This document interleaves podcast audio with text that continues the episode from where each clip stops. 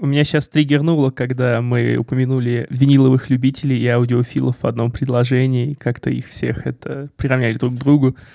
Но это отдельная тема для разговора.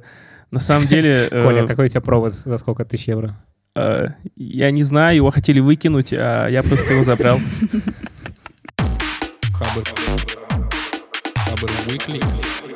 Всем привет! Это подкаст Хабар Выкли, и это выпуск 61. В этом подкасте мы обычно обсуждаем самые интересные новости и события, которые появлялись или упоминались на Хабре за эту неделю. Сегодня с нами в нашей виртуальной студии я Адель Мубаракшин. И расскажи, что ты сидишь в кладовке. Мне кажется, это важно. Я Адель Мубаракшин из кладовки. Я Николай Землянский, микрофон без подставки.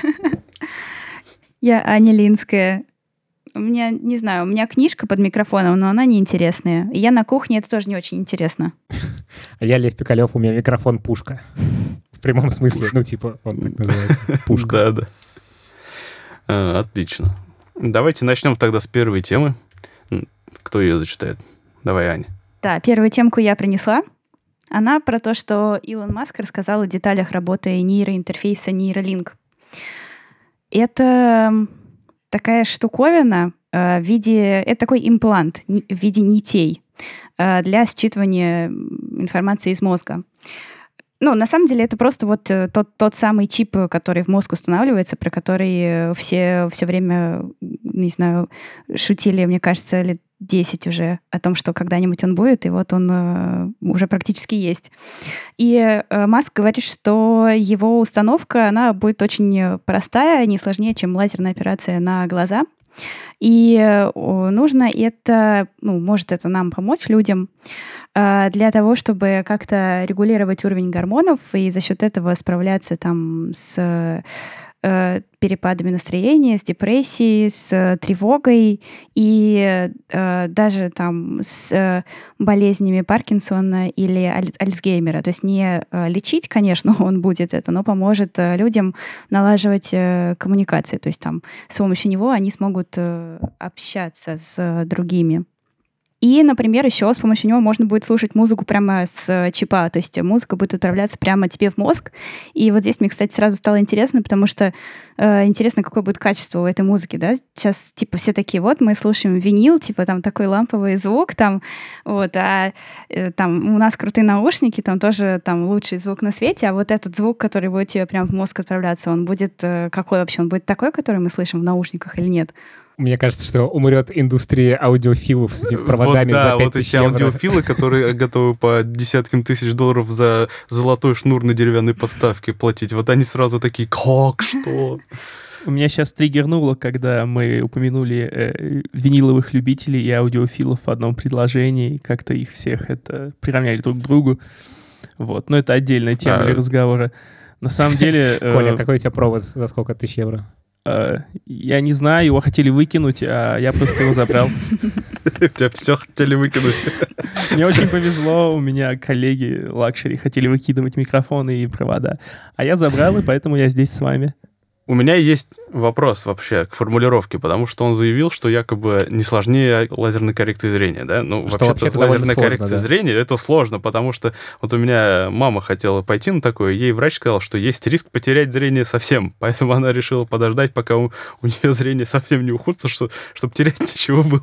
Ну, и там еще есть большой риск, что ничего не получится, или что все откатится назад в течение года. И это тоже. Ну, про то, что вот если Странно. потеряешь зрение, там совсем, по-моему, совсем как какие-то доли ну, да, это очень да. маленький шанс, я Тут согласен. просто потеряешь мозг, ну, типа, Нормально. Ну, потеряешь мозг, нормально, да. Блин, на самом деле, меня очень обеспокоила история про контроль уровня гормонов. Она звучит клево, вот. Но мне почему-то все кажется очень опасным. Ну, то есть, типа, что на самом деле мы не, не то чтобы очень классно вообще знаем, как все работает, а тут еще мы сразу чип такие, херак, чтобы музыку слушать, а там, ну, типа, возможно, все пойдет совсем не так, как ожидается. В общем, у меня какой-то страх перед этой штукой. Возможно, это старость. А возможно, это просто здравый смысл.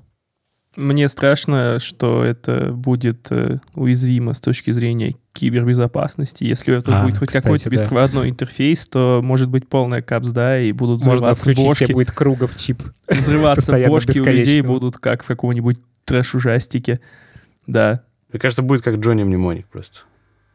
Будут курьеры. И, то есть э, беспроводное э, сообщение данных, а, как бы, оно, ну, с ним подождут, но вот люди, которые будут хранить в себя в чипах что-нибудь ценное и секретное, определенно будут тогда.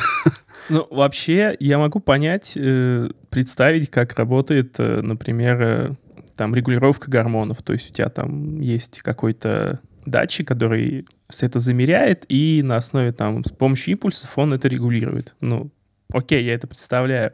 Но когда речь идет там об управлении курсором там мышки или, например, э, воспроизведение треков, э, трансляция в мозг, для меня это уже сложно, потому что я не представляю, как конвертируется эта информация. Э, вот, преобразователя какого-то, мне кажется, еще нет. А мне интересно, я просто к гормону хочу вернуться, потому что ну, не всеми же гор... железами можно управлять через мозг, насколько я понимаю. Какими гормонами можно, типа, манипулировать? Интересно было бы, да, подробности узнать. Но в любом случае, слушайте, это же, ну, он же не говорит, что мы сделаем это завтра. У него даже разрешения нету на то, чтобы с, на людях это как-то использовать, да. То есть он говорит только о том, что в будущем они будут проводить испытания на животных, только начнут. То есть... Э, провели же уже. Да, уже провели? Да, мыши вживили, там даже фотки есть. У меня старая инфа. Ну, может, может, на этих, на шимпанзе не проводили еще. Короче, в любом случае, мне кажется, что это, ну, не наше ближайшее будущее еще. Слава богу. Ну, блин, еще мне, кстати, кажется, что если пофантазировать, к чему все придет, а, мне кажется, что, ну, типа, хакерство и а, социальная инженерия будут сливаться воедино постепенно, ну, типа, с появлением всех этих чипов. То есть, условно, это станет какая-то общая штука. Ну, типа, сейчас можно социально хакнуть человека, типа, ему там лапши на уши навешать, а, и, взло- и взломать. Это как бы отдельные ин- индустрии в каком-то смысле. А это все будет дальше-дальше сливаться. То есть можно будет и чип хакнуть, и, значит, социально поинженерить тебя. Так можно же с теми же буквально гормонами манипулировать твоим настроением. Вот, да. Или покупками. Вот это вообще, кстати, охренеть, потому что на самом деле ре- реально же есть тема, что на низком э, инсулине ты э, типа более склонен к иррациональным всяким покупкам. Это интересно. Блин, да. в торговых центрах будут стоять э, трансляторы, которые будут влиять на наши нейрочипы через беспроводные интерфейсы. Боже, какой кошмар. Нет, ну вообще, на самом деле, сейчас социальные сети, например, они то же самое делают, да, но только не через там биологию, а там через психологию, что пытаются апеллировать к эмоциям и делать так, чтобы... Ну и в том, в том числе и через биологию, на самом деле, потому что это же все на этих эндорфиновых э, крючках построено во многом. Ну, э, так-то э, ну, эмоции это и есть биология. Я скорее про то, что не, напрям, не напрямую ну, да. никто тебе пальцами в мозг не лезет про это.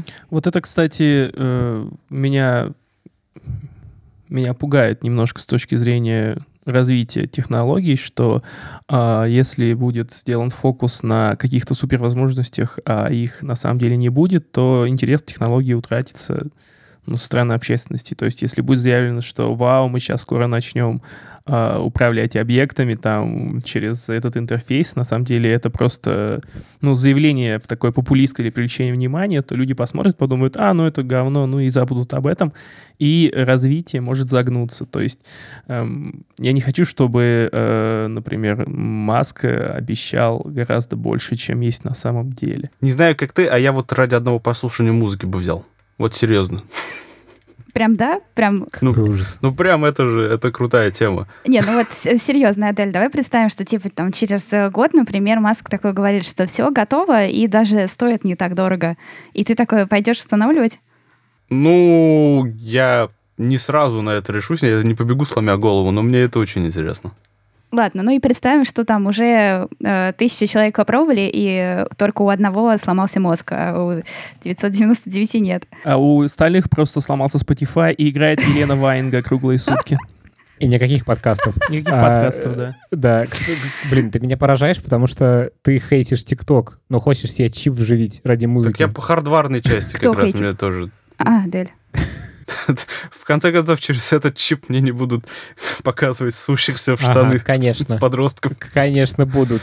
Ты будь будут, готов. Не сразу, да. явно не сразу. Принудительное обновление. Это, Принудительное это, обновление. Это как в, в комментах к этой новости был, э, ссыл, была ссылка на комикс X Cassidy, где там говорят, ну вы типа хирург, вживите мне, пожалуйста, USB в руку, там подключите какие-нибудь нервы. Ну вы же не сможете тогда свой мозг к USB подключать напрямую. Это уже проблема софта, главное аппаратно подготовиться. Вот, кстати, кстати, USB подключение, это же тоже уязвимая точка, блин. Ну, то есть тут такая высокая цена, а, высокая, высокий риск атаки на Главное твой Type-C, мозг. Коль. Главное Type-C, все нормально. Тебе снова придется учиться нажимать безопасное извлечение флешки. Да. Не забывать, да. Причем, если раньше как бы ты же не чувствовал боль компьютера в этот момент, а тут ты будешь чувствовать. Не, ну, кстати, Вытащили флешку. Маководы в этом плане впереди остальных, ну, всяких видоузятников, потому что у нас, мне кажется, это заложено на уровне как раз вот том. Потому что на Маке нельзя так просто взять и вынуть флешку, а я... Я думаю, что первые прототипы будут на Linux, да? Гадалки не ходи. Ну да. Блин, ну я бы хотел, кстати, видосики монтировать вот так. Сел себе спокойно, закрыл глаза и Как в монтируешь. особом мнении, да, там руками передвигаться. Даже ничего, не- ничего не будешь, просто типа А, силой просто мысли. думаешь, да?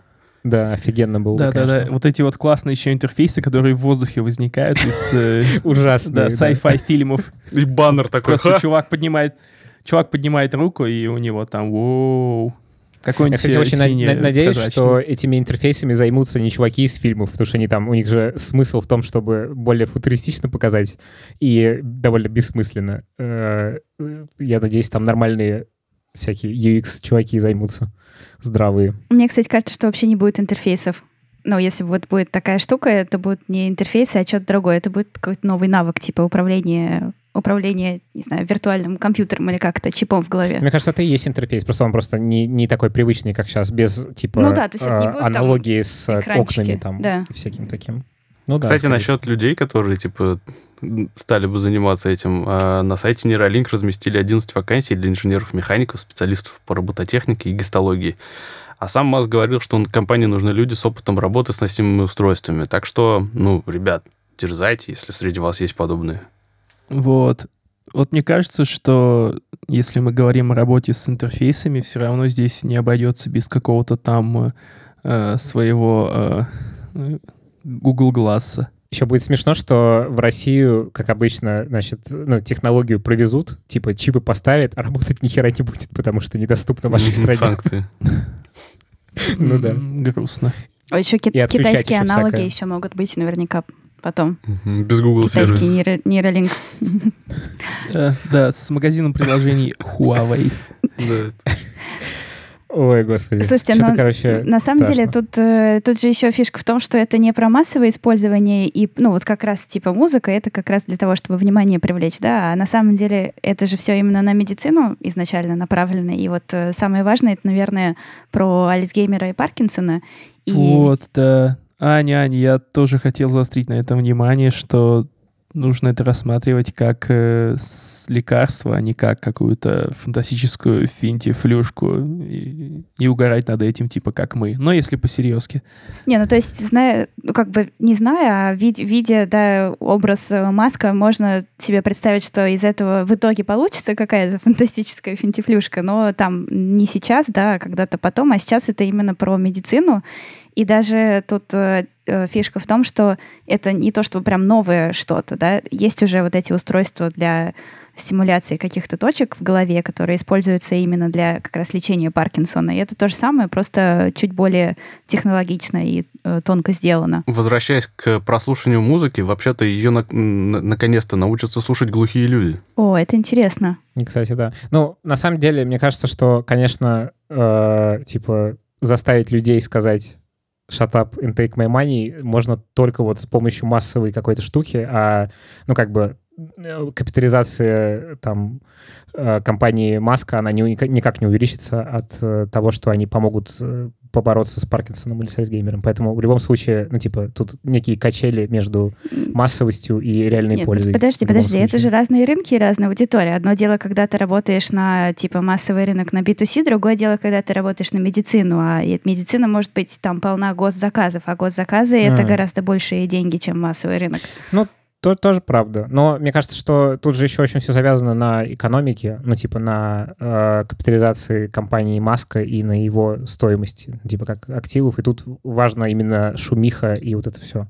Потому что, в принципе, Маск славен тем, что он много чего делает в целом, но все равно это все как-то сказывается на стоимости компании. И, в общем, экономика тут порешает, я думаю. Ну, ты про акции, да? Ты про ну и про акции вообще, публичную. да, про то, зачем все эти заявления сейчас. Mm, ну, ну да. они подогревают интерес, и, видимо, стоимость акций повышается. Обычно так работает, да? Типа ну, того. типа. Ага, а иногда ну... Илон Маск пишет твит, э, говорит, ну, знаете, моя компания что-то переоценена, кажется, и акции падают на 11%. Тоже красиво. Безумный. Тоже красиво. Насчет глухих людей э, небольшая ремарочка. По-моему, это можно лучше сейчас э, им слушать музыку через наушники с костной проводимостью, если я не ошибаюсь. Такие штуки, которые uh-huh. у тебя... Ну и наушники, которые у тебя прислоняются, грубо говоря, к черепу и передают вибрации, и ты все равно слушаешь музыку. А там, кстати, я все равно завязано на э, том, что у тебя должен быть слуховой аппарат. Да, смысле, это, это, это не будет работать. Это будет работать только если у, te, если у тебя проблемы с именно барабанной перепонкой. А, понятно. То есть, если внутреннее ухо э, капец, то... Да. Да. Все равно проблема. Ладно, да. ладно. Давайте перед тем, как к следующей теме перейти, Блиц устроим. Скажите, вы бы, вот Адель мы уже поняли, что он бы вживил себе бы чип Ну, с осторожностью а вы... все-таки, ладно, я не опрометчивый да ладно парень. Тебе. Да ладно, сидишь же, он чип у него торчит в голове. Прям из упал. Не, я не вижу, я не вижу затылка, Адель. Да, да, я как в матрице там подключен. Да, да. Да. Специальный слот в кладовке. Я бы нет, наверное. Ну, пока я совсем не превращусь в старого пердуна, которому будут говорить, чувак, уже все с чипами. Э, и мы не можем тебе, типа... Позвонить в WhatsApp. Перекинуть. Позвонить в WhatsApp не можем, да. Я пока воздержусь. Типа, пускай развлекаются всякие молодые люди. Коля, ты? Я тоже буду ждать каких-то реальных сценариев, вот, которые в которых у меня будет сильный выигрыш с помощью этого интерфейса. Прям реальный сценарий, который я использую в жизни. Еще можно будет майнить биткоины мозгом. Ну да, да, я тоже думаю, что я типа не буду ранним последователем, да, как их называют, но мне не хочется ждать до конца. То есть мне не хочется, наверное, типа оказаться вот в той позиции, когда все уже типа такие пользуются, а я ретроград не пользуюсь. Но не потому, что все пользуются, нет, потому что, ну, скорее, то есть мне, я не смогла перестроиться, да, и принять, что это новая реальность, как люди там не могут, вот там на, наши какие-нибудь бабушки не могут телефонами пользоваться, например. Ну, причем замечательно, некоторые пользуются ТикТоком, как выяснилось.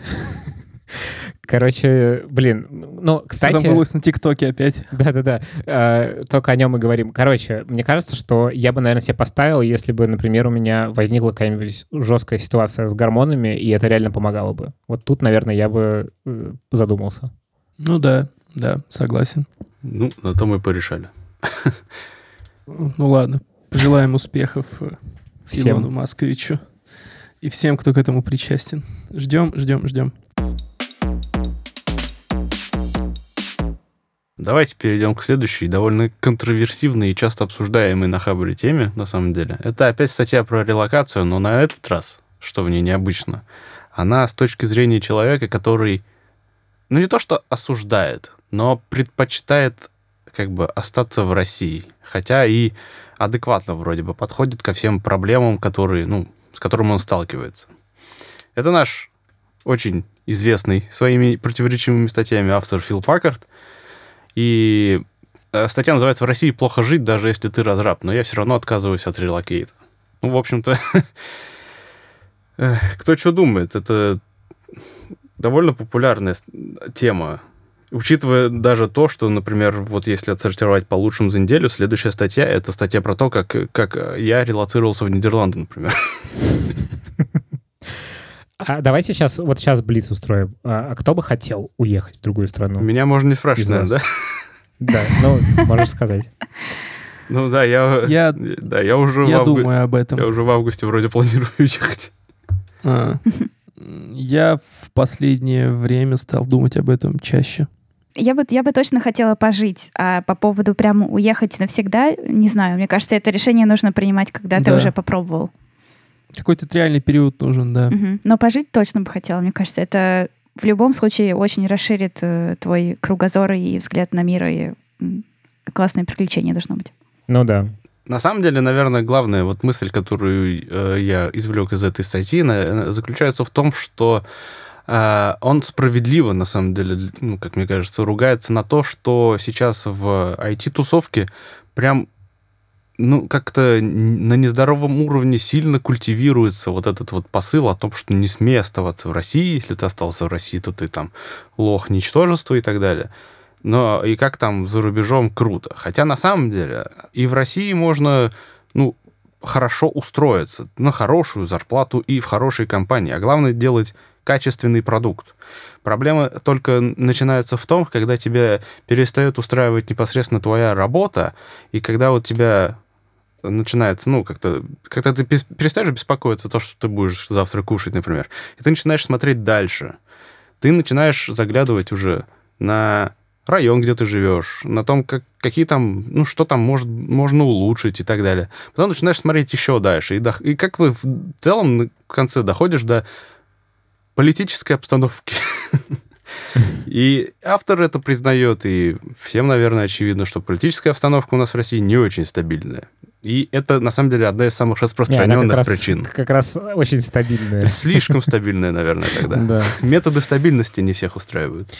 Ну, да, не знаю. Вот я из тех людей, кто не знает английский, э, чтобы переехать куда-то. Вот. И в целом-то мне в России очень непопулярная вещь скажу. Мне вообще в России хорошо. Ну, типа, и я сейчас, я, я себя чувствую здесь в своей тарелке. Вот. Даже с учетом всякого вот этого очень стабильного всего.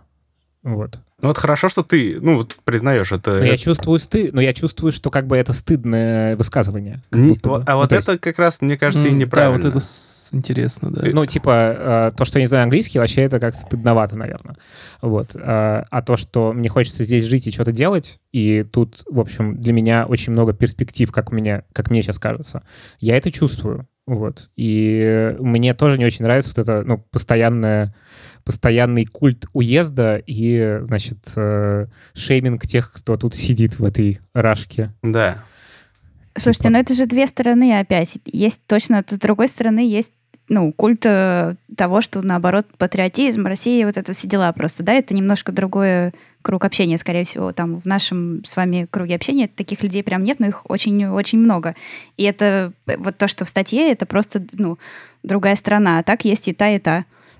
Ну, да, я на самом деле, ну, короче, я, если, на самом деле я считаю себя патриотом, при том, что я вижу все проблемы и, в общем, мне много чего не нравится. Вот. Но, наверное, не из-за этого я в России живу. Просто так вышло, я, я здесь родился и что-то делаю, и мне прикольно. Ну, вот у тебя, на самом деле, отличающаяся позиция от позиции автора, потому что вот ты говоришь, что ты чувствуешь перспективы, а он прям прямым текстом говорит, что вот я угу. уже с детьми, у меня уже все, я достиг какого-то потолка, нету никакого там вектора развития. Он смирился и чувствует себя в России плохо. Угу, угу. И все равно не хочет уезжать. Вот это интересно. Вот вообще, да, Он... ну, вся, вся статья, она очень, э, ну, а, она апеллирует к эмоциям постоянно, она очень манипулятивная, и сам вывод э, тоже какой-то манипулятивный в итоге получается, наверное, из того, что как раз она на эмоциях и написана. То есть э, я прям даже сегодня статус записала про то, что э, считают, что я должен лизать им ботинки за то, что перевозит грязного варвара в страну белых людей. Ну, то есть э, статья там со спокойной какой-то аргументацией так не пишется, нет. Это, здесь... это жесткий перекос, да. Да, такой. да, да. И, то есть, мне кажется, здесь прям нужно брать в расчет, что чувак, ну, в каком чувак находится состоянии, когда он пишет эту статью. И вот э, главный его вывод, мне кажется, не тот, который как бы типа ну, к которому он типа подводит как главному выводу, что на самом деле нормально уезжать, нормально оставаться. Все молодцы, да? А в том, что мне, типа, мне херово здесь, и э, я не знаю, что с этим делать. И вот я попробовал, э, почитал про либертарианство и позвал Свету в свой подкаст. Вот, мне кажется, вот это вывод главный. Вообще фоном, фоном к статье можно поставить фильм «Брат 2», мне кажется. Как Первый канал практикует теперь иногда. Ну вот это вот, да, там, принеси нам водочки, мы, мы там мальчик домой водочки летим. Нам принеси. Да, мальчик водочки принеси. Блин, э, еще на самом деле э, мне кажется, что сейчас вот это, ну, мы сейчас не настолько как, если мы переезжаем жить в другую страну, это не значит полное отрешение от всего, что у нас здесь есть. Ну, то есть, типа, э, мир немножечко поменялся. Потому что у меня, когда мои родители уезжали жить в другую страну, это считалось как, ну, типа, 90-е годы. Это считалось как, ну, типа, все. Типа, вы обрываете все социальные связи. И это внутри как-то сидит, что э, переезд воспринимается как что-то окончательное и бесповоротное. А сейчас, мне кажется, можно, типа, три года пожить там, три года пожить сям, э, не знаю, э, завести какую-нибудь недвижимость где-нибудь, если позволяют средства, а потом вернуться и жить в России или переезжать сюда, там, жить по полгода здесь, пол, полгода где-то еще. Ну, да, то есть, типа, это прям классная да, Нет этой окончательности.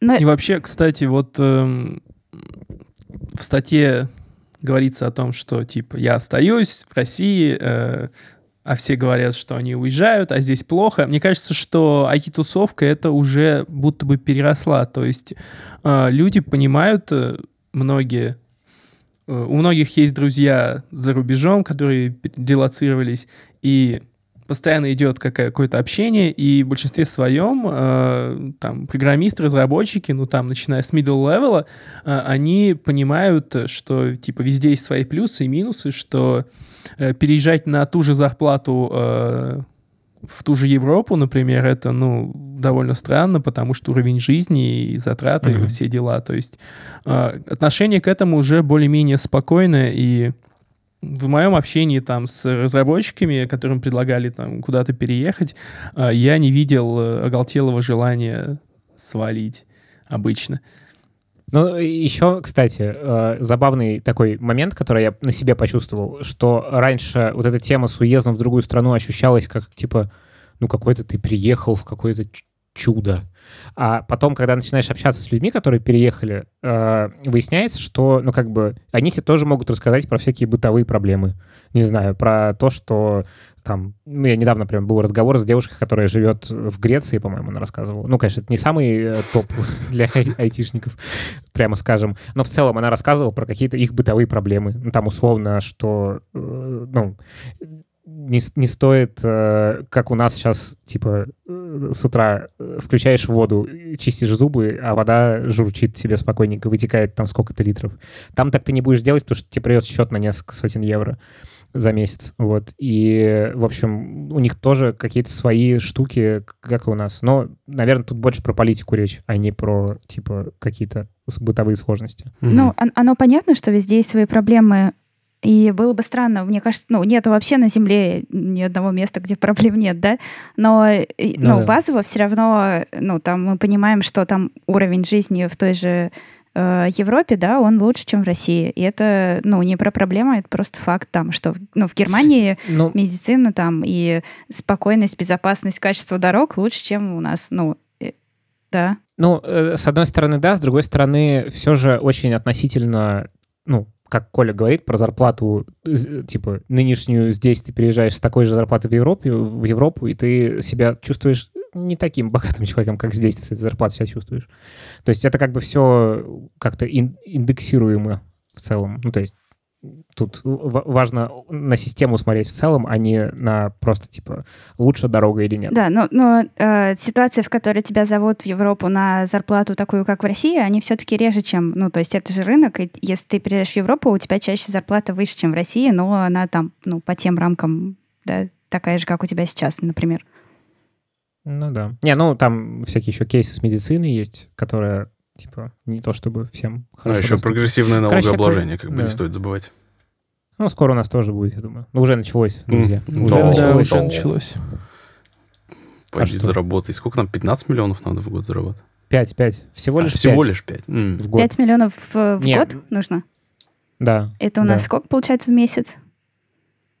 Это сейчас... Там больше 400 тысяч. 416 тысяч, да. 416 тысяч. Ну, ну, архитекторы, разработчики какие-то получают такие деньги. Ну, ну это сеньорская зарплата. Проблема такая, только в том, что хорошая. налогом облагается не вся сумма, а только та, которая превышает 5 миллионов. Вот и все.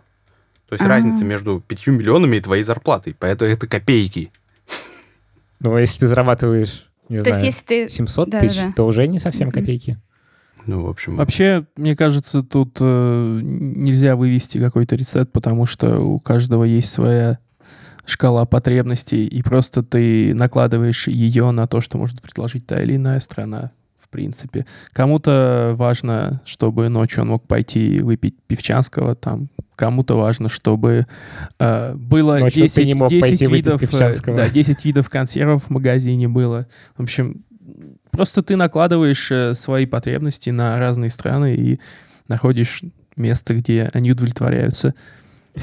Я сейчас ищу квартиру и нашел объявление, где фото... значит, сфотографирована кухня, а на кухне ровной стопочкой лежат э, типа шту... что-то штук пять неоткрытых не, не дошираков. Таких. О, это... Мне очень понравилось. Прям надо брать. Это приветственный пакет. Такая милота. Да-да-да. Бонус от хозяина. На подушке тогда они должны лежать.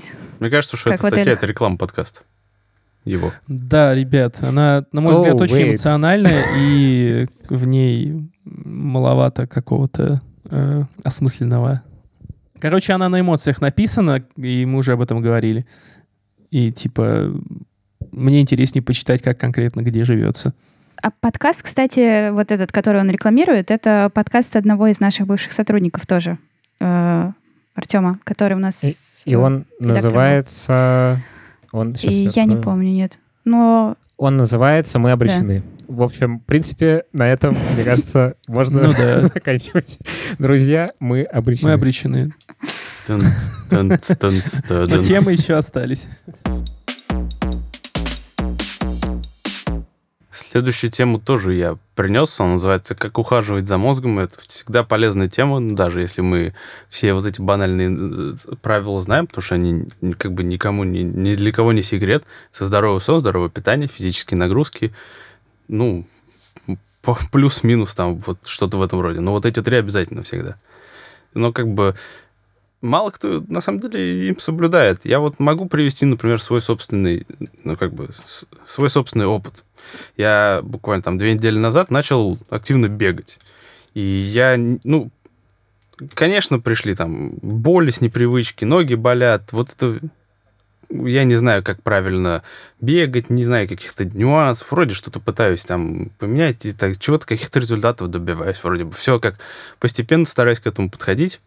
Но все равно я почувствовал небывалый прилив энергии. И мне прям Э, легче стало вставать, куда-нибудь идти. То есть у меня прям какой-то boost, э, вот прям инициативы появился. И это мне помогает еще и в работе тоже, потому что мне стало проще приниматься за какую-то сложную, дурацкую задачу, наоборот. И это банальный пример насчет ну, просто на фоне двухнедельной двухнедельных занятий бегом. И вот сейчас я, например, сходил к стоматологу, вырвал себе зуб, мне врач запретил бегать неделю, и я прям на глазах вижу, что с каждым днем я прям как-то все более и более вялым становлюсь. Я все жду не дождусь, когда я смогу на обратно начать бегать. Спорт — это круто, да. Вот. Хочу отдельно респектнуть э, за картиночки в статье. Мне, мне не очень нравится. Да, это... Вообще вот эти пиксельные картинки Dodo да. Да, это блок, да, компании Dodo Pizza, они всегда классно подходят к этому. Да, Молодцы, иллюстратор да. хороший, да, вообще. Мне, мне что нравится в спорте, я просто не у всех это замечал. Э, типа, вот ты, например, сходил вечером в зальчик такой, покачался, молодец, выдохся. И, и на утро, да, вот именно на утро у тебя возникает какой-то офигенский подъем энергии. Как-то так это работает. Для меня это немножко странно, но типа я не только у себя это встречал. Ну, То есть... Ну это объясняется все. Нау... Это, это все объясняется научным опытом, типа образом. Якобы усиляется метаболизм, кровообращение, вот это вот все. Если ты еще грамотно восстанавливаешься после тренировки, то у тебя и организм, соответственно, заранее подготавливает и как-то стимулирует организм в предвкушении предстоящей нагрузки. Поэтому у тебя сразу и тонус повышается. И в, самой статье, ну, немало упоминается и ссылок, и объяснений насчет того, как вот э, эти отдельные механизмы как раз работают. В частности, вот про сон, например, и про важность, э, скажем так, стабильного и спокойного сна. Еще спорт — это очень легкий, быстрый способ, э, ну, относительно легкий, почувствовать себя счастливым, потому что когда ты физически, после физической нагрузки сразу у тебя выделяются эндорфины, и ты сразу чувствуешь прям вот моментально после того, как ты там, не знаю, сделал 10 э, отжиманий, сразу себя почувствовал лучше. Потому что тут же выделяются вот эндорфины. Это не для всех работает, для меня точно. Я чувствую удовлетворение за то, что я там какой-нибудь цели достиг. То есть я там пробежал 5 километров, например, я такой, класс. Ну, биохимически это на самом деле все так и происходит. Ты себе там навыдумывал. Ну да. Я про сон хочу еще задвинуть телегу. Я тут экспериментирую со своим сном. Я последние несколько недель очень плохо спал прям с, очень плохо. Вот, и не мог работать нифига, у меня прям и продуктивность упала, не знаю, процентов на 60. Это, наверное, ну, то есть прям это реально. связано как-то с тем, с, с, с тараканами? Не, а я, я же не, там не жил в этой квартире. Не я жил? Просто, да, я много, я много нервничал э, в целом, наверное, и, кор- короче, я начал думать, что происходит. У меня просто такая ситуация. Я, типа, ну, засыпаю часа в два ночи где-то примерно. А потом просто вдруг просыпаюсь, типа, в полдевятого или в девять, совершенно от, а, а, такой, э, значит, я понимаю мозгом, что мне надо поспать еще, но не могу. Вот, и я начал с этим бороться. И вот два дня я с этим борюсь тем, что я сплю с, значит, этой штукой на глазах, ну, типа, как называется, с маской. Вот. Э, и короче, тема со светом, то есть, видимо, я с утра, если просыпаюсь, у меня в комнате появляется, ну, типа, э, светло, там какие-то шторы есть, но, типа, не блокирующий свет. Видимо, э, короче, попадает свет, все, у меня выделяется, видимо, какой-то гор- гор- гормон, не знаю, что-то, и я просто тех- технически не могу заснуть. И, в общем, я вот несколько дней, сколько, два, два или три дня уже вот сплю в этой маске, и реально прям два дня я выспанный, как вообще прям мне очень хорошо, могу все делать, тудушки все делаются, все хорошо. А вот, короче, у тебя эта маска после сна остается на лице, потому что у меня совершенно нет. А, я так, видимо, ворочаюсь. Не, сегодня осталось вообще нормально. Я даже не, испугался, когда я проснулся. Кто выключил свет? Да, да, да. Ну, ты можешь вместо маски использовать blackout шторы, Адель. Это тоже сработает. Да, я вот планирую себе прикупить такие тоже. Это очень хорошо, кстати, да. Вряд ли. Наверное. У меня в спальне тоже blackout шторы, но это замечательно, когда ты можешь все регулировать там, оставлять э, небольшой просвет, задвигать полностью. Очень советую. Ну, короче, сон прям я... Вот к 30 годам я понял, что прям сон для меня — это супер важно. Хотя раньше я как-то к нему относился очень пренебрежительно. Ну, типа, ну, не посплю я. Ну, посплю. А тут прям я чувствую, как не поспал, все, конец. День вообще просран. Ничего не могу делать. Ну, вообще все вот эти правила, которые в статье есть, они важны реально для всех. То есть это как раз правила, к которым даже нельзя подойти, что типа, да, это не мое. Я могу жрать там какое-нибудь говно и не спать. Это реально, ну, нужно всем, прям всем. Ну, спать, э, есть правильно и заниматься спортом. Да. И никаких отговорок. Мне понравился, можно еще перейти, мы обсуждаем пока в основном только сонный спорт, а еще главную тему мы не обсуждаем про питание. И, наверное, Лев может рассказать куда больше, чем я, но мне здесь понравился э, один принцип, которым можно руководствоваться при выборе еды.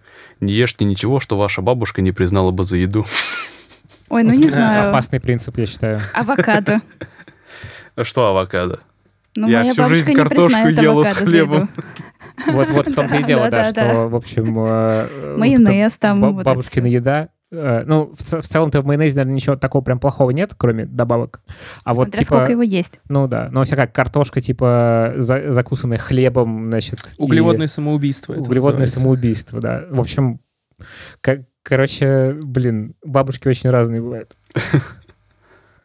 Но все-таки не могу не сказать про уровень глюкозы в крови. Вот э, у меня вопрос. Как, э, ну то есть, если ты пытаешься следить за калорийностью еды, или, например, там, за энергетической ценностью, там, БЖУ и так далее, эм, это вот сейчас, честно говоря, у меня занимает огромное количество времени просто узнать, вот я съел, например, там, mm-hmm. э, не знаю, кусок банана, не знаю, неважно, да? Я не знаю, сколько вот в нем ценности. И мне приходится там в приложении искать, а, я могу съесть еще два банана сегодня. И типа, как вот это вот... Это на самом деле очень такая дурацкая рутина, которая занимает кучу времени. Я просто хочу съесть банан. Вот как... я, так не, я так не делаю. Как перестать париться? Короче, у меня один принцип с едой связанный. На самом деле, он примерно один. Ну, помимо там, условно, БЖУ, э, ну, просто некого соотношения в течение дня. Самый главный — это гликемический индекс. Насколько сильно э, как бы повышается сахар от той или иной еды. И я просто не ем продукты, которые его повышают. Ну, точнее, стараюсь не есть. То есть Но практически тут... ничего с углеводами?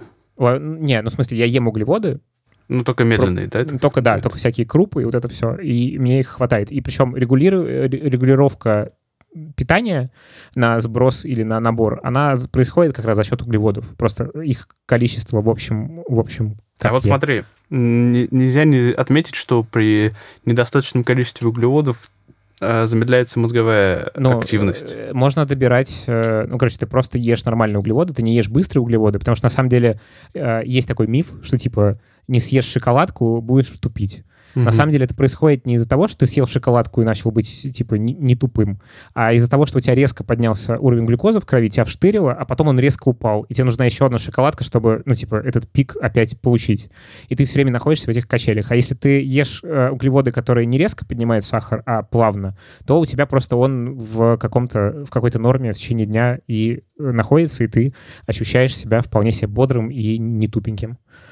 И как ты узнавал гликемический индекс тех или иных продуктов? Есть таблицы, но они не... не они не полные, наверное. Они не то, что не полные, они очень... Короче, вот эта вся тема с э, выделением инсулина, она очень индивидуальна у, у разных людей. И реакция на разные продукты может быть разная. А, я вот так не делал, как я сейчас скажу, но в целом это хороший подход. Когда ты берешь какие-то продукты, э, их тестируешь на себе, берешь прям глюкометр и делаешь кривую по ним. И смотришь, как у тебя э, твой реальный инсулин э, от чего зависит. Например, вот я недавно думаю, о, вишня, прикольно. В таблицах везде написано 22. Это довольно мало, низкий гликемический индекс. А вчера я нашел статью, где чувак на себе проверял, э, насколько вишня поднимает уровень сахара. И, видимо, тот, кто добавлял эти 22 в таблице по гликемическим индексам, просто так такой, ну, типа, она кислая, наверное, там 22. Вот. Э, а у чувака очень резко поднимается сахар, довольно прям, ну, прям быстро от вишни. Вот. Э, ну, я, может быть, когда-нибудь начну тоже на себя это тестить, просто интересно, как разные продукты. Но я просто сейчас от вишни откажусь, потому что, ну, ну не знаю, что-нибудь другое буду есть. Ну, короче, тут еще важно, что ты, ну, надо пересмотреть свое отношение к еде. Ну, типа, не как какой-то штуки, которая тебя делает счастливым, а как к некому топливу для того, чтобы, э, типа, хорошо жилось. А, а ты вот, Лев, э, так теперь делаешь всегда и планируешь сделать... Ну, то есть это как бы то, то, как ты и дальше будешь там жить, да, с едой? Твои отношения будут именно такие? То есть каждый раз нужно узнавать вот этот э, индекс и, ну, и так ты далее? довольно быстро привыкаешь просто к тому, что ну, какие-то продукты ты исключил и не паришься по поводу них. Но да, я в целом планирую и дальше так жить, потому что мне супер это нравится. Но черт его mm-hmm. знает, что дальше будет. Ну, как бы, но у меня нет планов э, сделать это временным решением, а потом пойти и, значит, э, э, есть какие-нибудь чипсы, закусывать mm-hmm. их булками. Ну, типа, зачем? Просто если ты ну, понимаешь, что для тебя кажется, ты не нужно не это. сможешь просто это делать. Не, я, я на думаю, своем опыте, когда я, не знаю, я соскакивал с, э, там, с пиццы и фастфуда, но вот с активного потребления я соскочил на какую-то более-менее домашнюю еду, и вернуться уже, ну, было очень сложно. Я старался этого не делать, но реально, типа, сопротивляется у тебя организм. Вот. Ну, да. Еще вопрос, э, получается, что влияние тех или иных там то или иной еды на организм получается индивидуальное, в зависимости от того, насколько у тебя там могут э, расщепить ее твои ферменты или как это правильно? Ну, просто у тебя разная, может быть, реакция гормональная ну на, вот, на, на разные продукты, но э, как бы общий принцип какой-то единый, потому что мы, ну, все люди, у нас у всех там как-то это похоже устроено, но просто есть частные случаи, которые лучше проверять. Вот. Мне кажется, тут еще важно найти э, подход, который тебя не будет э, который тебя не будет демотивировать, да? Ну, то есть вот круто, Лев, что ты так заморачиваешься и можешь так э, реально, ну, жить. А, наверное, кто-то так не может, и если вот там, вот, например, да, Дель, ты говоришь, ты пытался считать э, КБЖУ, вот это все, и у тебя не получилось. Я тоже когда-то пыталась... получилось, и... что занимает кучу времени. Только, ребят, я не считаю БЖУ. Вот, это важный момент. Я, не, я максимально не запаренный. Ну, то есть, типа, у меня нет ощущения, что я очень много усилий прикладываю. У меня просто есть некая карта, по которой я живу. Все. Ну, то есть, типа, это не усилие вообще. Угу. Ну, короче, мне кажется, что то, что для тебя не усилие, для кого-то, наверное, может быть усилием. Вот мне, например, звучит 100%. достаточно сложно, чтобы каждый продукт проверять по гликемическому индексу. И, короче, хочу сказать просто то, что если это сложно, то э, это будет демотивировать и, наоборот, не поможет, наверное, к какому-то более здоровому образу жизни прийти. И надо тогда искать что-то проще, знаешь, ну, как минимум, там, э, тупо сказать себе, буду есть овощи а ты больше. не будешь их есть, потому что ты э, не поймешь, зачем тебе это надо. То есть ты либо изучаешь какой-то вопрос, ну, то есть, типа, это как с машиной, знаешь, типа, ну, вот есть правила, мне что-то их лень учить, я буду ездить как получится, э, наверное, это приведет меня к успеху. Ну, скорее всего, тебя размотает об столб в какой-то момент. Ну, то есть просто так случится. Хотя я, может быть, довольно жестко говорю, конечно. Ну, э, надо, наверное, найти, что э, тебя будет мотивировать, ну, как-то. Но... То есть можно, да, если тебя, если человека мотивирует, э, что ему обязательно нужно знать вот финальную какую-то причину или механизм, как это работает, значит, нужно сесть, почитать там и так далее, и понять, а вот зачем мне нужно есть овощи, да, и начать их есть. А на самом деле э, я замечал по себе и, в принципе, вокруг э, мотивирует сам процесс э, подсчета чего-либо и вот этого вот контроля. Вот не в моем получается, случае. Некоторая, получается разные. некоторая нет, геймификация. Коль. То есть, люди ну, разные, типа, правда, Кому-то да, кому-то нет. Мне нет, это кого-то, кого-то мотивирует... Да. Просто... Мне тоже утомительно сам, сам процесс вот этого вот контроля и подсчета циферок, вот раскладывания всего тоже может мотивировать, потому что, ну, Это да. типа на моем опыте, э, если я там иду в спортзал и просто там занимаюсь, ну, это типа так себе. Если я иду с блокнотиком и записываю, сколько я что сделал, типа, вау, прикольно, вот, я отзанимался. Меня сейчас удивило, Ань, почему, тебе, почему для тебя это утомительно? Ты же аналитик, ты с циферками работаешь, ты за это деньги получаешь. Кстати, интересный вопрос, да. Причем, ну, я люблю всякие там планы, таблички, цели, там тудушки, вот это вообще все. Только дайте мне это подраспланировать. А вот э, считать какие-нибудь калории, вот это все я пробовала и вообще не идет. Причем я пробовала и геймификацию, Коли, всякие приложеньки, там красивые графики, ачивки, и все равно, блин, ну, не знаю, бесит меня и все. И поэтому, ну, я просто... Вот я, например, э, не ем сахар, ну, чистый, да, то есть, типа, я ем фрукты, но все остальное с добавленным сахаром я не ем. И, типа, ем там, не знаю, только белое мясо и кучу овощей, ну, и всякие там другие штуки. И стараюсь не налегать на фастфуд, но ни в чем себя не ограничивать. Если мне хочется пиццу, я поем пиццу. И вот очень простая система, да, для меня работает, но только для меня. Ну да. Ну, на, сам, на самом деле, я абсолютно против подсчета калорий, потому что, во-первых, это очень условная система, и можно насчитать себе калорий мало в день, но из-за того, что у тебя будет постоянно скакать сахар э, на этом маленьком количестве калорий, ничего у тебя не, ну, как бы хорошего ничего не будет. Вот. И мне кажется, что а самый прикольный подход, например, который со мной так работает, это некая продуктовая гипотеза, подтверждение, аналитика и корректировка плана. Ну, то есть я не считаю ни калорий, у меня есть несколько метрик, за которыми я слежу, и просто корректирую там неделя к неделе как-то свой рацион. Может быть, не неделя к неделе, а месяц к месяцу, например. Ну, то есть, типа, и вообще на еду, на то, чтобы ей заниматься, типа, там, продумывать что-то, я трачу, типа, 15 минут в день. И на готовку в том числе. То есть все. Типа, больше я о еде в этом смысле не думаю. Ну и контейнеры помыть вечером. Вот это вот важно. Мойте контейнеры вечером, они воняют утром. И последний, наверное, вопрос, типа, как часто ты ешь? А, каждые три часа примерно. То есть чаще трех раз в да, день? Да, пять раз в день примерно получается. Прикольно. А, Еще одна тема, которая в этой статье упоминается, мне кажется, она как раз для Ани. А, автор писала про осознанность и приводила плюсы медитации. Но она же утверждает, что осознанность это не равно медитации. Mm-hmm. Да, интересно, что вот осознанность, она была поставлена в один ряд с э, нагрузками физическими, с питанием. Э, и ну, я вынес этот вопрос, потому что мне было интересно. Я плохо понимаю вообще, о чем это. Я откровенно вообще тоже не понимаю, что значит осо- осознанность, кроме того, что вот, ну, типа, э, вот это для меня означает держать под контролем все. То есть вот грубо говоря, вот осознанный подход к идее, это вот осознанно считать там, допустим, тот же химический индекс, это в целом достаточно осознанный подход, не, не беспорядочное потребление всего подряд.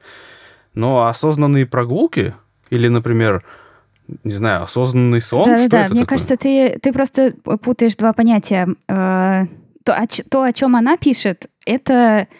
Э, это, короче, когда ты присутствуешь в каком-то действии. Сейчас я объясню. Вот осознанная прогулка, да? Это, э, мы когда выходим там прогуляться где-нибудь по району вечером, то мы как бы вышли и сразу там что-то стали думать, там планы продумывать, что вчера, что за день было, да, там с кем поговорили, где там нужно было что-то сказать. И мы вдруг себя обнаруживаем, что вот мы уже там прошли какие-нибудь там три километра оказались у пруда. Вот это неосознанная прогулка, да, это у нас э, мозг, он типа вот ушел и пошел блуждать куда-то и заблу- заблудился. И а, а, а можно осознанная прогулка? Это когда ты как бы пытаешься концентрироваться на том, что сейчас происходит. То есть э, ты, не знаю, э, можешь обращать внимание на какие-то физические ощущения, типа как у тебя, э, ну, не знаю, как э, ботинки там, как вот ты идешь по асфальту, и как, ну, у тебя кроссовки, не знаю, сжимаются, или какую-то там ты чувствуешь от э, асфальта, там, как ты пружинишь, или что у тебя в руках, или, ну, как-то ветер на коже, да, запахи и так далее.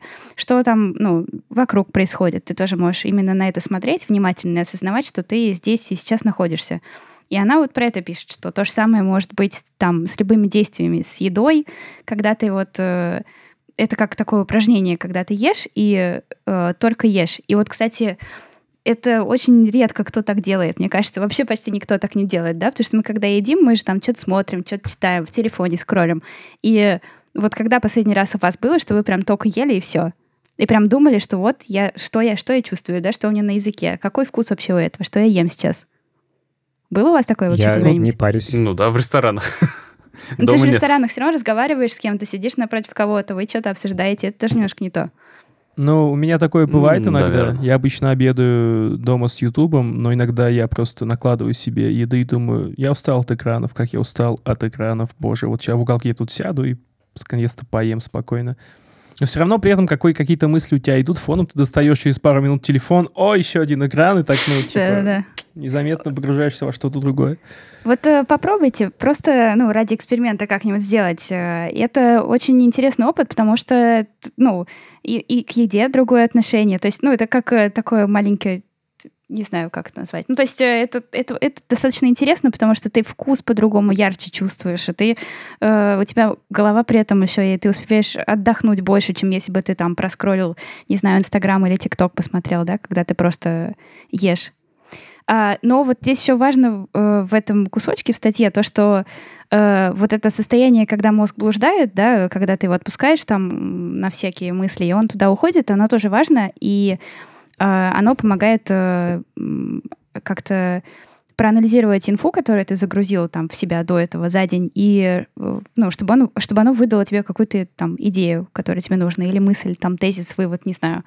И э, то есть не нужно от этого там отказываться, и это тоже важное состояние, особенно когда там э, нужно к чему-то прийти, да, то есть тебе нужно решить какую-то задачу, ты сначала загружаешь в себя кучу инфы, там анализируешь, читаешь там кучу статей, а потом нужно пойти там прогуляться и отпустить мозг просто чтобы он думал вот вообще о чем угодно, и после этого к тебе, скорее всего, придет какая-то идея, потому что он все переработает. Вообще Ясно. в этом плане я очень советую э, велосипедные прогулки мне очень помогает. Ну, то есть, когда ты идешь пешком, это процесс, не требующий от тебя, в принципе, никаких э, затрат мыслительных, и ты на что-то переключаешься постоянно. Ты просто передвигаешь ногами. Но когда ты едешь на велике, э, ты должен больше концентрироваться на моменте, потому что это все-таки колесное средство. Но в то же время э, оно не такое напряжное для тебя, как, например, возможно, автомобиль. И на велике, к тому же, можно изучить окрестности, место, где ты живешь. Вряд ли, вряд ли многие из нас знают в подробностях, что их окружает. Короче, мне очень помогает велосипед. Вот. Всем советую. На этом, наверное, и закончим. Да, пора Давайте закончим на этом и перейдем к... Гениальной статье. К последней теме, да. Эту статью написал пользователь под ником Руслан Закаряев. Э, она называется «Совет руководителю от руководителя». Охрененная статья. Э, я прям с интересом ее прочитал. И как вынес для себя много вещей увидел свои ошибки, и прям буду пользоваться на практике этой статьей. В общем, там даны э, рекомендации, э, причем она еще оформлена очень прикольно, то есть прям можно э, про пролистать, посмотреть пункты, а потом каждый, в каждый вчитаться. Там даны рекомендации, какие-то основные пункты, э, что значит быть классным руководителем. Вот, супер полезно. Коль, да, мне очень, мне да. очень понравилось, что через всю статью проходит идея о том, что личные взаимоотношения, они, в принципе, важнее, чем взаимоотношения в рамках там каких-то рабочих процессов. Да, то есть, типа, важно оставаться людьми, потому что сейчас где-то тут была хорошая цитата, что с работы э, важно оставаться людьми, потому что с работы ты можешь унести только две вещи: это опыт и связи. Как-то так. Вот. Да. Типа, отдельно есть э, пункт про честность, и еще мне очень понравилось про э, давать чуть больше, чем дает компания. Я тоже когда-то к этому пришел. Э, как раз на одной из работ у меня был коллектив авторов-фрилансеров, и у меня был канал для них специальный, куда я скидывал статейки про редактуру, про авторство. Короче, все, что я находил интересного по своей теме, я им скидывал. И как раз вот от меня это не требовало почти ничего, но мне нравилось, что какой-то приходил от них фидбэк, и типа я чувствовал, что они получают что-то бонусом от меня. Это влияло на наши отношения, я надеюсь, с хорошей стороны. Вот. Также э, есть пункты, которые о которых говорят много, но они э, сложны на самом деле в исполнении. Это не бойся быть в чем-то глупее, Ну, понятное дело, нам сложно это признавать, потому что у всех есть самооценка. И э, пункт про соблюдай границы. Это важно, потому что есть люди э, разные, э, у всех разный, э, разная потребность в общении, э, э, у всех э, мир там э, друзей и мир там коллег, они совпадают в разной степени. И вот... Э, найти эту грань, где ты не будешь всех доставать корпоратами, э, и люди не будут бояться отказать пойти на тимбилдинг, э, потому что, ну, им не хочется. Вот это, это сложная, тоже сложная тема, и это надо тоже уметь находить. Пожалуй, это советы, которые меня больше всего зацепили. Там еще есть много чего интересного, и я советую всем прочитать. А статья, в принципе, небольшая, так что много времени не уйдет. Э, я прям очень э, прорефлексировал на пункте «дай человеку самому исправить свою ошибку», потому что, мне кажется, я иногда с этим косячу и вырываюсь в переписки с клиентами и что-то за кого-то исправляю самостоятельно. И, конечно же, гораздо более, даже если не брать там в расчет, хотя надо брать в расчет историю про то, что, ну, как бы это может быть унизительно для сотрудника, что, типа, за него пришел чувак и что-то исправил. Это даже стратегически гораздо круче, потому что это гораздо более крутой способ научиться и, типа, чтобы человек через какое-то время делал норм. Вот. И я вот, кажется, с этим факаплю бывает, и вот сейчас я буду прямо за собой следить э, по этому пункту и стараться, в общем, быть более незаметным э, для клиентов и чтобы ребята были более заметными для них. Еще сложный момент э, — это пункт про ответственность и вину, которую должен брать руководитель на себя. То есть э, у тебя должны быть там две системы отношений между тобой и угу. тем, перед кем ты отчитываешься, и между твоим подчиненным и тобой. Э, две системы ответственности и, соответственно, там наказаний, поощрений. Э, вот это тоже регулируется, мне кажется, так очень тонко, в частном порядке, но на это надо обращать внимание, конечно. Угу, Потому да. что там поднять ручки и э, сдать своего сотрудника там вышестоящий какой-то вышестоящей какой-то там э, инстанции внутри компании, это, это плохо. Это подрывает доверие к тебе прям на корню вообще. Ну и вообще, конечно, это все, вся статья, она прям пронизана одной очень важной мыслью про, ну, типа, ну, человеческие отношения, как ты правильно сказал, Коль, что как бы это все, ну, в целом, если каждый пункт разобрать, э, ну, почти каждый, вот. Хотя даже пункт про финансовую подушку как-то сюда можно прицепить, если очень захотеть. А, что все сводится к тому, чтобы просто, ну, типа, работать с людьми, с которыми тебе приятно общаться, и наоборот. Ну вот, и э, стараться делать так, чтобы людям было хорошо. Вот. И, ну, как бы это все, по сути, все эти пункты, они вот про это, про то, чтобы людям вокруг было комфортно, и тебе было комфортно. Типа ты не врал, не, не знаю, не пытался что-то скрыть, не пытался манипулировать, а просто честно, открыто, типа свободно, опять же, принимая, не знаю, свою глупость и ошибки, признавая их, мог э, коммуницировать с людьми. Мне кажется, это прям очень важно, и такого не хватает. У меня недавно был большой спор на эту тему э, с папой.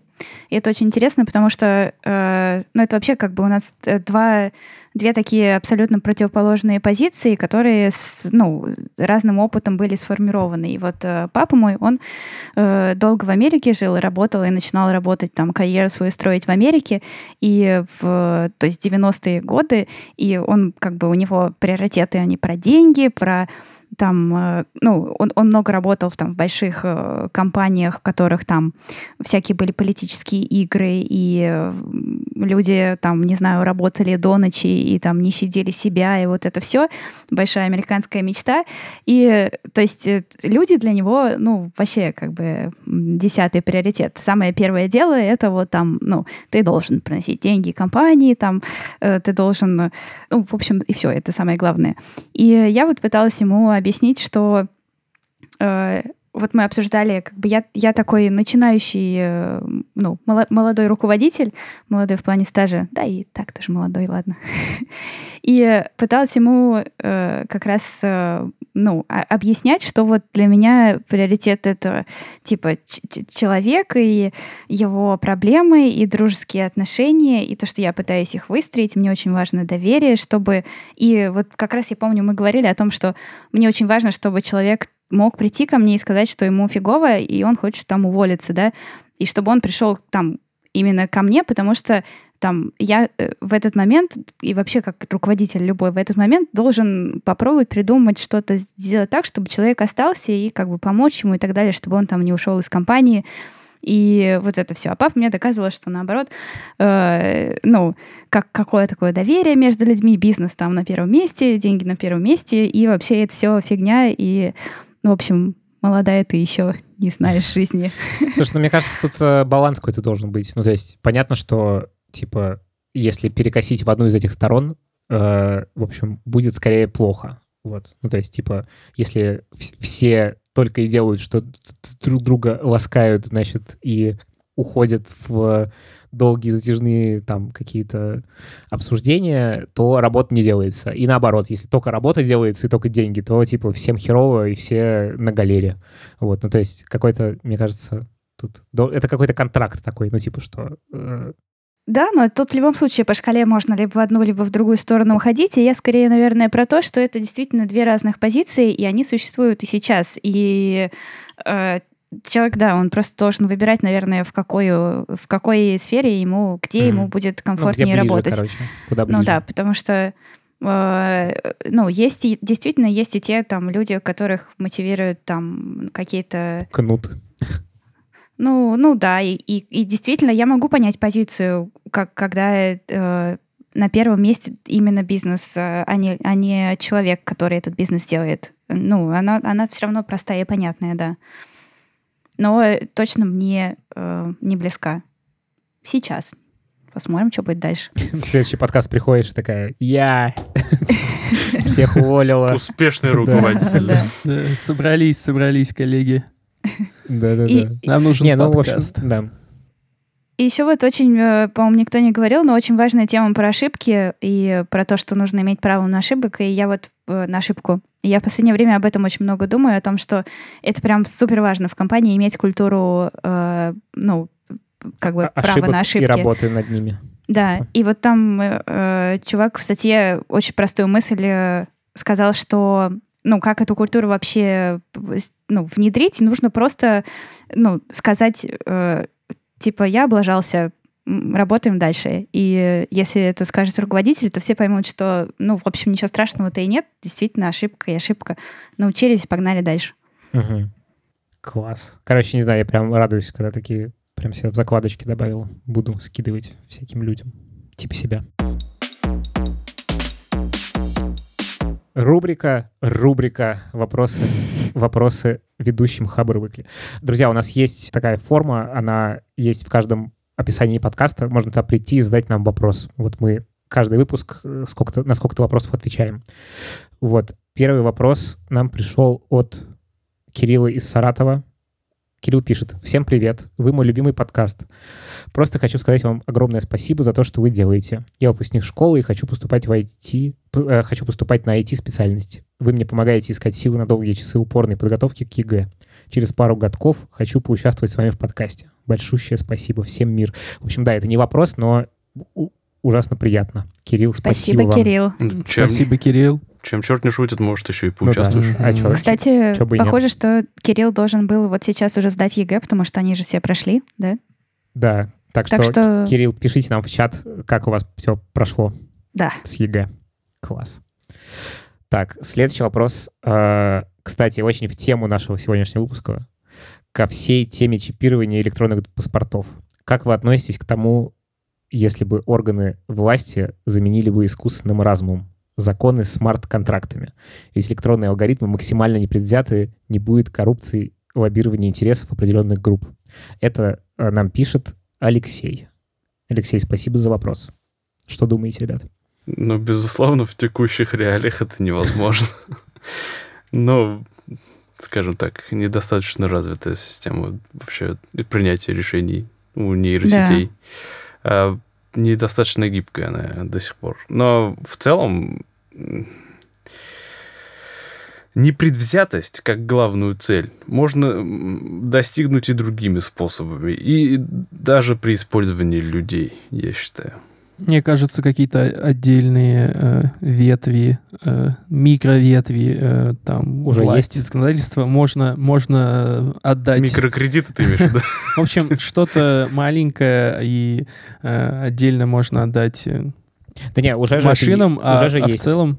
Это уже есть. У тебя на столбах висят камеры, которые фиксируют скорость. Вот тебе э, функционирование ну, вот системы, такое, которая да, штраф вот присылает. Что, вот в таких масштабах что-то можно делегировать, но в целом, э, конечно, не стоит, я думаю. Я Мне был бы против. Потому что системы делаются людьми. Вот. Кто их поддерживать будет? Какие да. группы людей? В любом случае, мы зависим от человеческого фактора.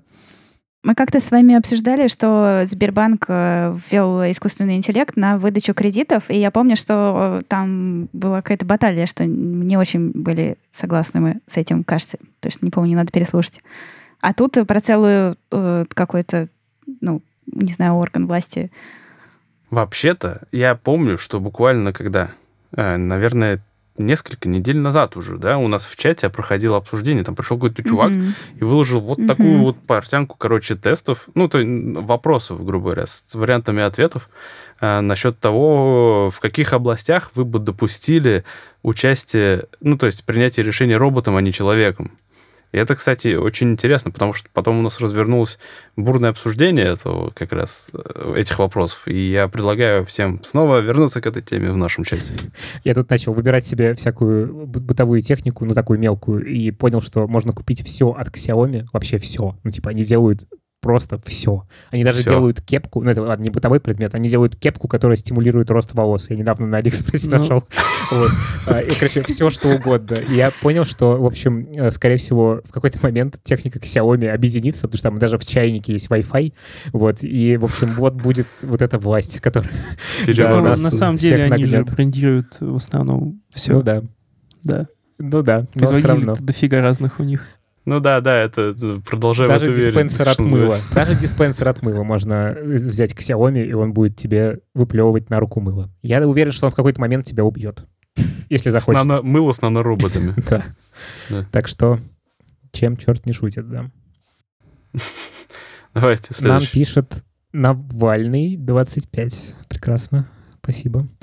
Как работать-то? Здравствуйте, с удовольствием слушаю каждый подкаст уже около двух месяцев. Было уже несколько обсуждений эмоционального выгорания. Все не узнаешь и не выучишь. Успокойся и прими себя таким, как есть. И из последнего. Через 20 лет ты начнешь регрессировать. Начинаешь ощущать некоторую панику. Могли бы вы поделиться тем, что, наоборот, вас мотивирует в вашей работе? Спасибо. Спасибо вам, товарищ Навальный, 25. Что мотивирует в работе? Угу. Сложные задачи. Да, вы, вы чувствуете панику или нет? О, о том, что я когда-нибудь стану старым? И я тупею, да. и не смогу чему-то учиться. Ну, кстати, вообще, вообще в определенной степени, Прям да. панику. Паника — это очень сильная эмоция. Мне кажется, ты не панику испытываешь, а озабоченность. Ну, беспокойство. беспокойство, да. Да, озабоченность. Да, я стараюсь маскировать его э, шуточками о 30 годах. Но на самом деле оно есть. Что поделаешь? Шуточки. В 30 годах тема. Мне кажется, мы, ну, все станем старыми. Вообще, это нормальный механизм, чтобы становиться стариком и бурчать. Ну, типа, так, Там еще так был заведено. вопрос про мотивацию. Что мотивирует? Ну да. Ну, мотивирует, вот меня, меня мотивируют сложные задачи. Особенно, скажем так, э, решение сложных задач, скажем так. Сложные задачи, которые решения не имеют, не мотивируют. Очень важно, вообще, это очень важный вопрос, и мне кажется, ну, всем нужно сесть и подумать, что мотивирует в работе, потому что это прям напрямую влияет на то, где ты работаешь, как собеседование проходишь, что ты ищешь. И, ну, это прям хороший вопрос, вот я к этому. А, меня мотивируют э, тоже э, сложные задачи, и, наверное, даже не только не столько сложные, сколько ну, значимые для компании. То есть э, меня мотивирует, когда я могу прямо работать над стратегией какого-то верхнего уровня и принимать решения, которые напрямую влияют на то, что происходит с компанией там глобально, куда она движется, сколько там, как, насколько она эффективна и так далее и люди еще. Ну, это, кстати, тоже важно. А, про вот, э, чтобы видеть свой результат. Это потому что я вот, например, помнится, работал в компании, где я тестировал внутренний продукт, а продукт, который поставлялся пользователям, собственно, я к нему никакого отношения не имел. И я чувствовал некоторое такое вот разочарование в том, что я не могу похвастаться ни перед кем своими, ну, типа, результатами или то, чем, над чем я работаю. Вот. А у тебя, Коль? Меня мотивируют э, творческие задачи, творческие, ну, которые выходят за что-то стандартное, типа, когда ты что-то придумал, и вау, нифига себе, это потащили дальше, да, что-то что выходящее за обычную мою деятельность. Как-то так. То есть не, все такие возвышенные, я не понимаю, э, прям, никого не интересует зарплата, не, нет, никого нет. она не ладно, мотивирует. Ладно, честно, честно, меня мотивирует, когда со мной соглашаются и говорят, о, да, да, да, да. О, действительно, действительно так, да, да. Зарплата — это просто базовая ценность. Ну, она не то, что прям мотивирует, но если ее нет, то там тебя нечему тебя больше мотивировать, если у тебя низкая зарплата. Идея. Не, ну я признаюсь Идея. честно, меня, конечно, мотивирует, когда мне падают какие-нибудь бабу- бабосики. Вот, приятно. Упали бабосики. Но, да, э, не ради этого, кажется, все. Мне просто нравится всякие интересные штуки делать. Наверное, вот про интересные задачи, что-нибудь такое. Просто что-нибудь прикольное делать и и мне, кстати, очень нравится делать какие-то штуки не, не из-за денег. Ну, типа, прям какой-то отдельный челлендж, делать прикольные штуки и не думать о том, как они заработают. Классно же. Лев, ты, Мусишь, ты сейчас смешно было. Меня мотивируют деньги. Мне нравится делать не, штуки меня, не за деньги. Мне приятно, мне приятно, когда поступают деньги, но мне нравится делать какие-то штуки не ради них. Вот непонятно. Но это к вопросу о том, что да, типа, когда ты что-то делаешь, ты быстрее достигнешь, наверное, каких-то результатов, если ты не будешь думать о том, как это продать. Да. Это тонкая разница между э, что мне приятно и что меня мотивирует. Да. Да. Да. Могли бы обсудить, но не обсудили. Сбербанк выкупил долю Яндекса в сервисе Яндекс Деньги и стал его единственным владельцем. Тут прикольно, потому что я думала, что они, наоборот, э, деньги все отдадут Яндексу, а оказалось, что они забирают их себе. Интересно. Зарплата айтишников в первой половине 2020-го плюс 8% за счет Москвы. Это большое, красивое исследование нашей хабр-карьеры, э, и там куча цифр, и можно найти себя и узнать, сколько зарабатывают люди с твоей же профессией.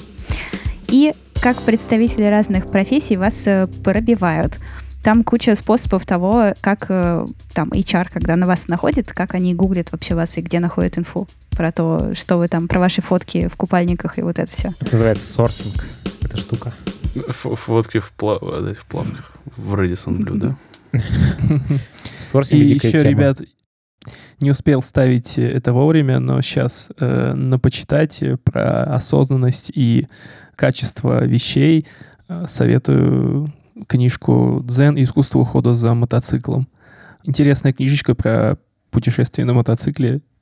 Кому-то нравится, кому-то нет, но, возможно, вот как раз вас затянет этот создаваемый ей э, вайб, и вы что-то для себя поймете. Ну, все тогда. Что, можно прощаться. Закругляем, кто закругляется. Подписывайтесь на наш чат в Телеграме, задавайте нам вопросы. Мы постараемся на все их ответить. А, и ставьте, разумеется, оценки в iTunes и в Spotify, между прочим, но не в России, конечно. Да. Подкасты в Spotify все еще не запустились. Будьте здоровы. Э, следите за осознанностью, питанием, сном и всякими вещами полезными для вас. И да, прям, пожалуйста, отзывы. Отзывы нам очень нужны. Очень, очень вас просим. И в чатик вступайте. Это, кстати, к вопросу о мотивации. Отзывы отлично мотивируют нас писать подкаст. Да. Всем пока. Пока. Пока-пока. Пока. Хабр.